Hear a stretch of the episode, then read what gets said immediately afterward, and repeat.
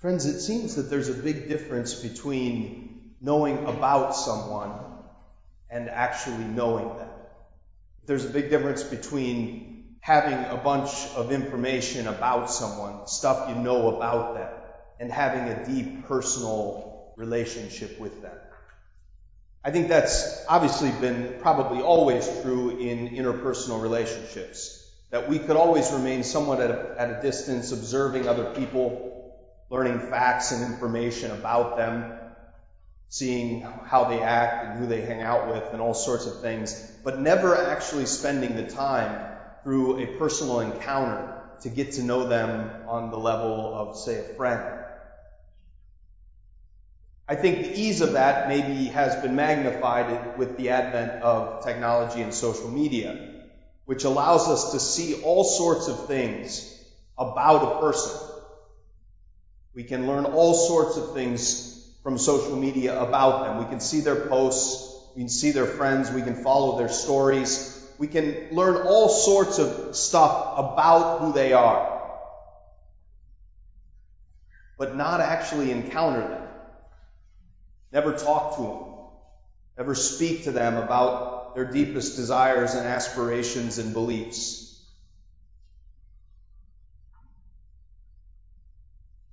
I think we can do the same with God. We can know a lot about God, but not know God. We can know a lot about Jesus and not be in a deep personal relationship with Jesus. I think this is maybe a particular temptation for those of us in the religious profession who have to always speak about Jesus. But the question always is, are we also cultivating a personal encounter with him? The knowledge and the information isn't bad, right? Even about other people, right? It might give us a glimpse into who they are. It might partially reveal some aspects about them. That's not bad, but it's certainly not the full totality of the person. The things that we can observe on a post or on a story, it's not the totality of who they are. Similarly, all the things we could know about God, about his revelation, about the Catholic faith, about Jesus, are not the same as having an intimate friendship with him. And the temptation, I think, always is to because we know about God, we can act as if we also know him. It's one of my great annoyances on social media, is people using Jesus to posture for what they already believe to be true. They just use Jesus to confirm an ideological position that they already had. It drives me nuts because I feel like a lot of people don't actually grasp and wrestle with the totality of who Jesus is and what he teaches. And that doesn't happen in a snippet. That doesn't happen in a small phrase. That happens with wrestling in prayer with who Jesus is and what he demands, the totality of his message, not the message that just fits what I want to hear, but wrestling with the totality of Jesus' message and where it challenges me. So I think there are all sorts of ways that we can know about Jesus, but not be cultivating a deep friendship with him. I thought about this in a special way this weekend because of the gospel. Because I don't know if you ever caught in the Gospels that the demons seem to know about Jesus. The demon in the gospel today, and this is common actually across a lot of the exorcism stories we see in the Gospels, the demon knows quite a bit about Jesus. The demon today speaks out of the person and says, I know who you are, the Holy One of God. Not only does he just know about Jesus in the sense of his name, he actually knows who he is in relation to God. He is the Holy One, the chosen of God. In James 2:19, the scriptures attest to the fact that even the demons know some things about God. St. Thomas Aquinas taught that the demons possess the most rudimentary form of faith. There are multiple ways that the scriptures speak of faith, but the most basic is just intellectual assent. I know who this is. I know about them. But what the demons don't possess, what they lack, is faith that is trust. They lack faith as trust and as surrender, that not only do I intellectually assent to what you revealed and who you are, but I believe you. I would give my life for you. I would surrender to you. The demons lack that. They lack faith as trust that translates into radical love. But the demons know about Jesus. I once heard it described like this, and this doesn't perfectly apply to the demons, but one speaker posed it like this: are you a fan or are you a follower of Jesus? Again, it doesn't apply perfectly to the demons because the demons are neither. But what this speaker was trying to draw out is a fan just often knows about someone from a distance. Right? They know about, like, I'm a huge fan of Roger Federer, the tennis player. I know everything about, including that he shares my birthday, August 8th, which I think was his divine providence in many ways. I know all sorts of things about Roger Federer, but I don't know Roger Federer. I wish I knew him. I don't know him personally. Right? A fan can know about Jesus, a fan of Jesus. Yeah, I kind of like what Jesus says. Seems good. Right? And I'm going to use Jesus when it suits my needs. That's a fan. A follower is one who sits at his feet. A follower is one willing to be a disciple. A follower is one who listens attentively to him and seeks to have a relationship with him as a friend.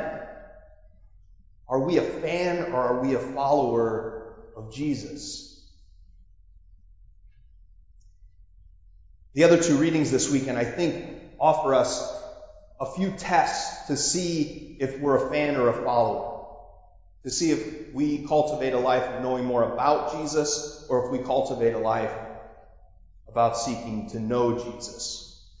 The first is the extent of our prayer.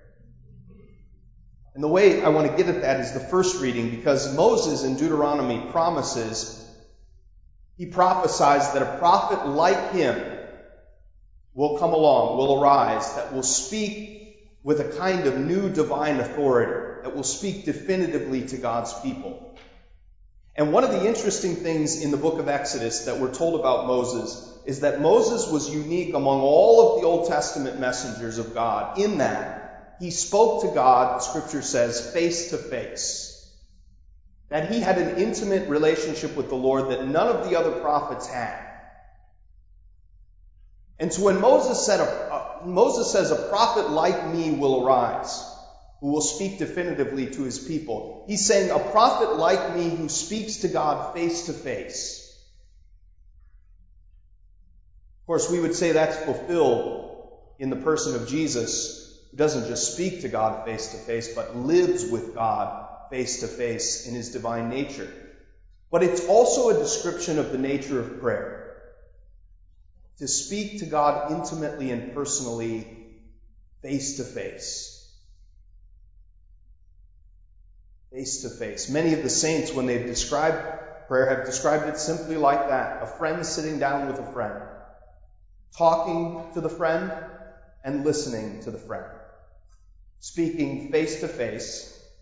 I might add with no masks. Okay, symbolically.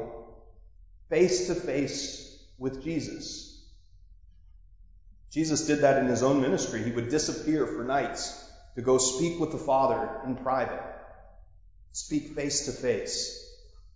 And so one of the tests of whether we're a fan or a follower is whether we strive to carve out time to speak to the Lord face to face. If we just want to know about Jesus, We can know that without spending time with it.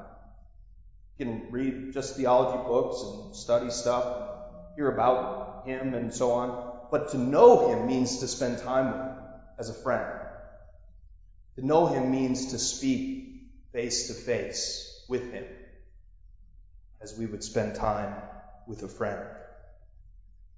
The other test, I think, of whether we're a fan or a follower is whether we make space for what Jesus calls are the two most important things, right? Which is union with God and love of neighbor. And the second reading today, which is kind of an interesting reading, and Paul's making the point that different vocations and we might even add different careers and so on, allow us to be to different degrees more divided than in others, right? And some of that advice might be time-bound, right? It may not apply to us. But the principle that Paul is espousing here is the idea that with all of the busyness and all of the hustle and bustle and preoccupations that we have, we can't get so distracted that we forget about the two most essential things that Jesus says are at the core of what it means to be a disciple of his, which is to love God above all things and to love our neighbor as ourselves. That if we are so busy and so preoccupied with the things of this world that we cannot carve out any time, right, for face-to-face interaction with God and then to be able to respond in time to the needs of others. Like if we're so preoccupied and busy that I can't respond to the person that's right in front of me that has a need, I'm so distracted that I can't respond to the person in front of me. Paul's advice today is that we have to strive for detachment, some kind of detachment. St. Ignatius of Loyola called it holy indifference. It's not because the things of this world are bad that we seek to detach from them, but it's to make sure by detaching and developing holy indifference that we create space for God and neighbor, that we don't become so preoccupied and anxious and distracted with things of the world that we can't respond to the primary values of love of God and love of neighbor. And so one of the tests of whether we're a fan or a follower is whether we try to carve out some space, right, for love of God and love of neighbor. Friends, it's easier to just know about someone. It's easier. To know someone is more challenging, much more fulfilling in the end, but it's messier. It takes some prioritization. And I think this is a temptation for all of us. And I'm throwing myself in here, because as someone who has to talk about God all the time, the real temptation is that I spend more time thinking about how I talk about the faith than spending time with the one who is the faith itself. That I spend more time thinking about how to articulate what God has revealed than spending time with the person who is the faith. The temptation, I think, for all of us, because it's easier to seek to know more about someone than to know them. So let's strive today. We have to be better than the demons. The demons have a basic level of faith in God. They know things about God. We have to mature past that. We have to mature past that level of faith, so that we have a faith that trusts in the one that we have a relationship with. But we can only trust someone when we spend time with them and when they prove to us that they have a track record and they're trustworthy. So we have to develop a trusting faith that can be translated into love. So by the Lord's grace, let's strive this week and going forward through the Eucharist here, that we might seek to be more of a follower of Jesus than merely a fan. That we might seek to know Jesus more than just knowing about him.